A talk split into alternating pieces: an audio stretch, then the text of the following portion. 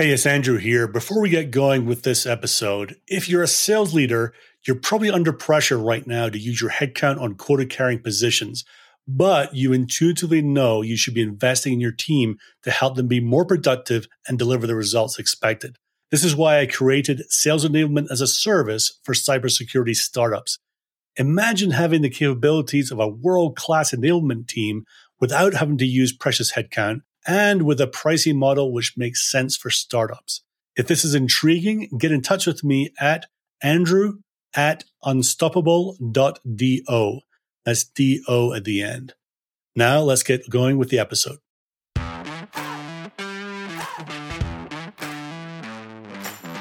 Welcome to the Bite Size Sales Podcast, where we believe that you don't need to take time out of the field or off the phones, stuck in a classroom, in order to get great sales and sales leadership training, and that taking bite sized steps each day to get better at your craft is the best way to improve your results.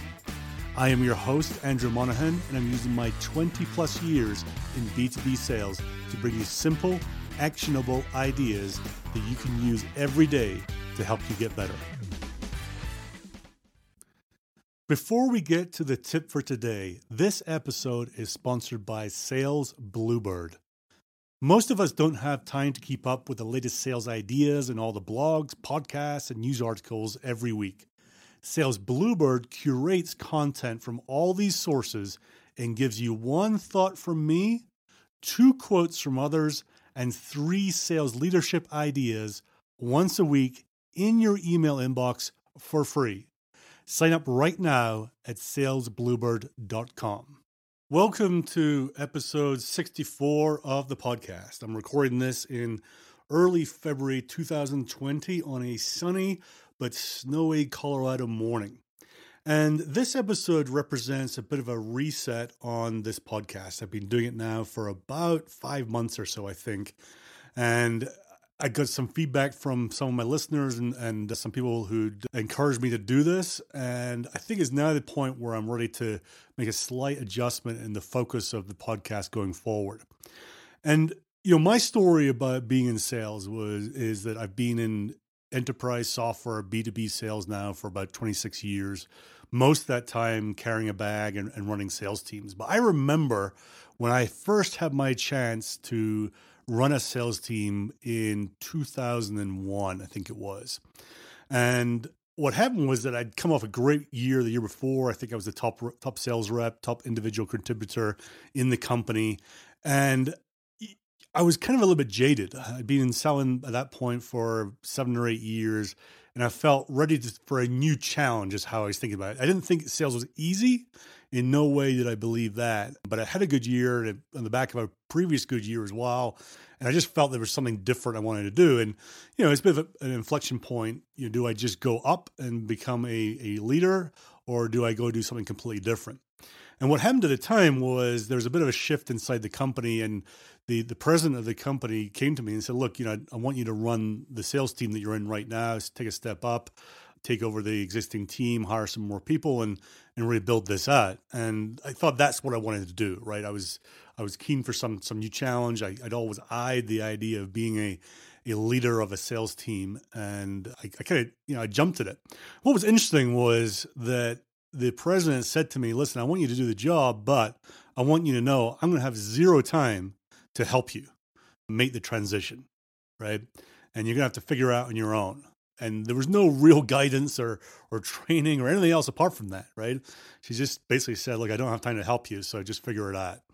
So despite that i took the, the, the step and you know as you do you kind of bumble along a little bit you try and figure things out. And i remember two or three years later talking to one of the reps that was in the team at the time and he said you know if i look back i, I give you a six and a half out of ten. And uh, I was like, well, that doesn't sound too good. He said, well, you know, think about it, right? You you were thrown into that role. No one gave you any training about what to do and how to do it. So there's only so much success you could have had. And therefore, I think you did a really good job with the situation that you were in. So I was kind of encouraged by that. But, you know, looking back, and what I probably didn't realize at the time was this whole situation of the successful sales rep getting thrown into the the new leader role is entirely common So, what do you do in that situation? You kind of fall back on what you've seen other people do when you work for them. You kind of match their patterns, and maybe there's some things you really want to copy, and maybe there's some things you've seen that you really hated, and you don't want to be that person. But this happens again and again. I think there's three main problems with this whole approach. One is, first of all, the overlap in skill set and mindset and approach to the role between being a great sales rep and being a great first line leader, in my estimation, is about 20%, right? And the mistake people make is they think it's more like 80%, right? And they become the super rep that kind of, you know, I, I can help people close deals. I can help people in sales calls with senior people things like that. And that becomes the sole focus of what they do.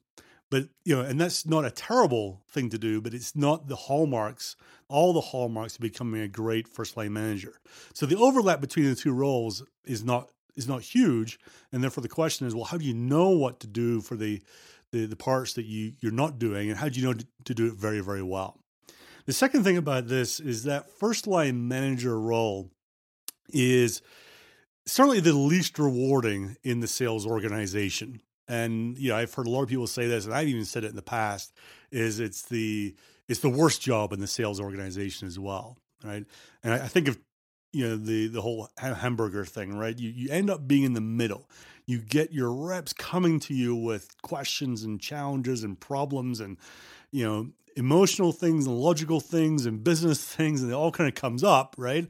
And you become the face of the company and you have to kind of triage the questions and and help them and get past that. And then from up above there's a whole bunch of stuff that flows down that in some of which you have to go well i have to take that to the team and some of it you have to kind of go I, there's no way i'm taking that to the team because it's going to have a detrimental impact on their their mindset their motivation whatever it might be right? So you end up being sandwiched you take a smaller paycheck than you did as a hugely successful rep, and you don't get the recognition, right? It still as the individual rep becomes the hero in these big deals or overperforming things like that. And then, you know, the, the sales manager is the one that's just kind of given the quiet pat in the back on the side. So, you know, there's not much overlap between the two jobs. And it's also you're stepping into the job that's probably the worst one or something the least rewarding in the sales organization despite it being the least rewarding, the third problem is is actually the single most important role.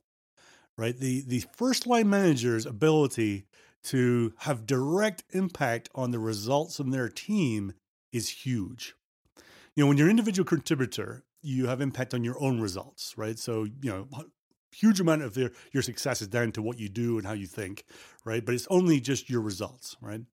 And if you're a second line manager, then you're directing the troops a little bit. You're still involved in forecasts and deals, but not down to the detail level. And your impact is is wider but not as deep, let's say, right? So that first line manager just has such an important role, right? And you can see it in teams when that first line manager is on fire, knowing what they're doing, they're truly leading as opposed to managing. That team flourishes, it thrives. And counter to that, you can see that teams that don't have that person just struggle, right? And they start quitting and it becomes toxic and they're not producing results and it gets worse and you know that so that that first line manager their role in the organization is huge in all sorts of different ways so there's three big problems with not training your first line manager um, not giving them any help and yet it goes on again and again and again so for this podcast, you know, what I've been thinking about is how can I best serve that first line manager that I used to be from back in the day. And you know, I could do an interview type show. I could try and go, you know, deeper, longer form. But I've actually decided to keep the same format as I've had for so long, where it's kind of bite-sized chunks. It's designed to be practical and, and something that someone can implement or try out the day after. But it is going to be much more focused on the success of that first line manager. Not to say that you know a lot of the topics aren't going to be useful for the sales rep or the second line, but that's my main focus. And it's also, you know, frankly, for that sales rep who has aspirations to step into that second role, right? If you can take on some of the mindset and skills before that, then you're much ready, much more ready to succeed when you do get the chance to make that that big step up. And the other thing is that I'm looking to do is um, make this about the whole self of the first line manager. You know, when I look back on what I've been doing up to now, it's been very much kind of skills based things that you can go do. But I want to look at the the first line manager as a kind of human being and know that there's lots of things that uh, impact their success. And when I look at when I coach individuals, when I coach first line managers right now, we are talking about much wider things than just very tactical, you know, things to say in the next sales call or the next one on one, right? Although that's important. So I am looking in this podcast to have a kind of wider leadership impact on it so that someone can can really take in other influences beyond just the day-to-day skills and practical things needed for the role. So, with that, what I'll say is welcome to version two of uh, the Bite Size Sales Podcast. I really hope you enjoy it. As always, please hit me up at upside at unstoppable.do. That's upside at unstoppable.do.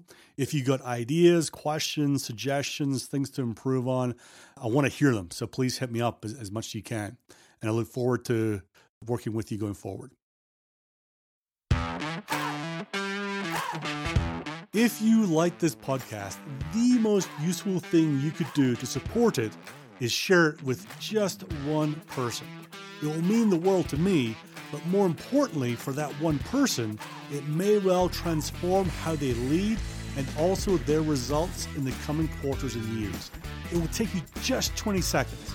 All you have to do is click the share icon in your podcast app and follow the prompts. Also, I need your suggestions, please. If you have a topic you want me to cover or just want to get in touch, simply email me at upside at unstoppable.do. That's upside at unstoppable.do. And now to wrap up this episode. Training without implementation is just entertainment. So if you heard something today that you want to use, take action right now and keep getting better every single day. And finally, I'm signing off as the great Joe Sexton would by saying, Gone to sell.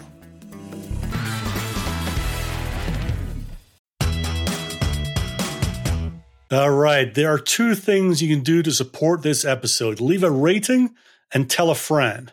Now, telling a friend is easy. You could, of course, just tell them live and in person or on call.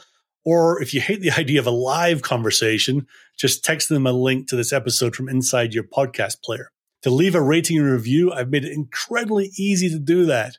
Just go to salesbluebird.com slash R.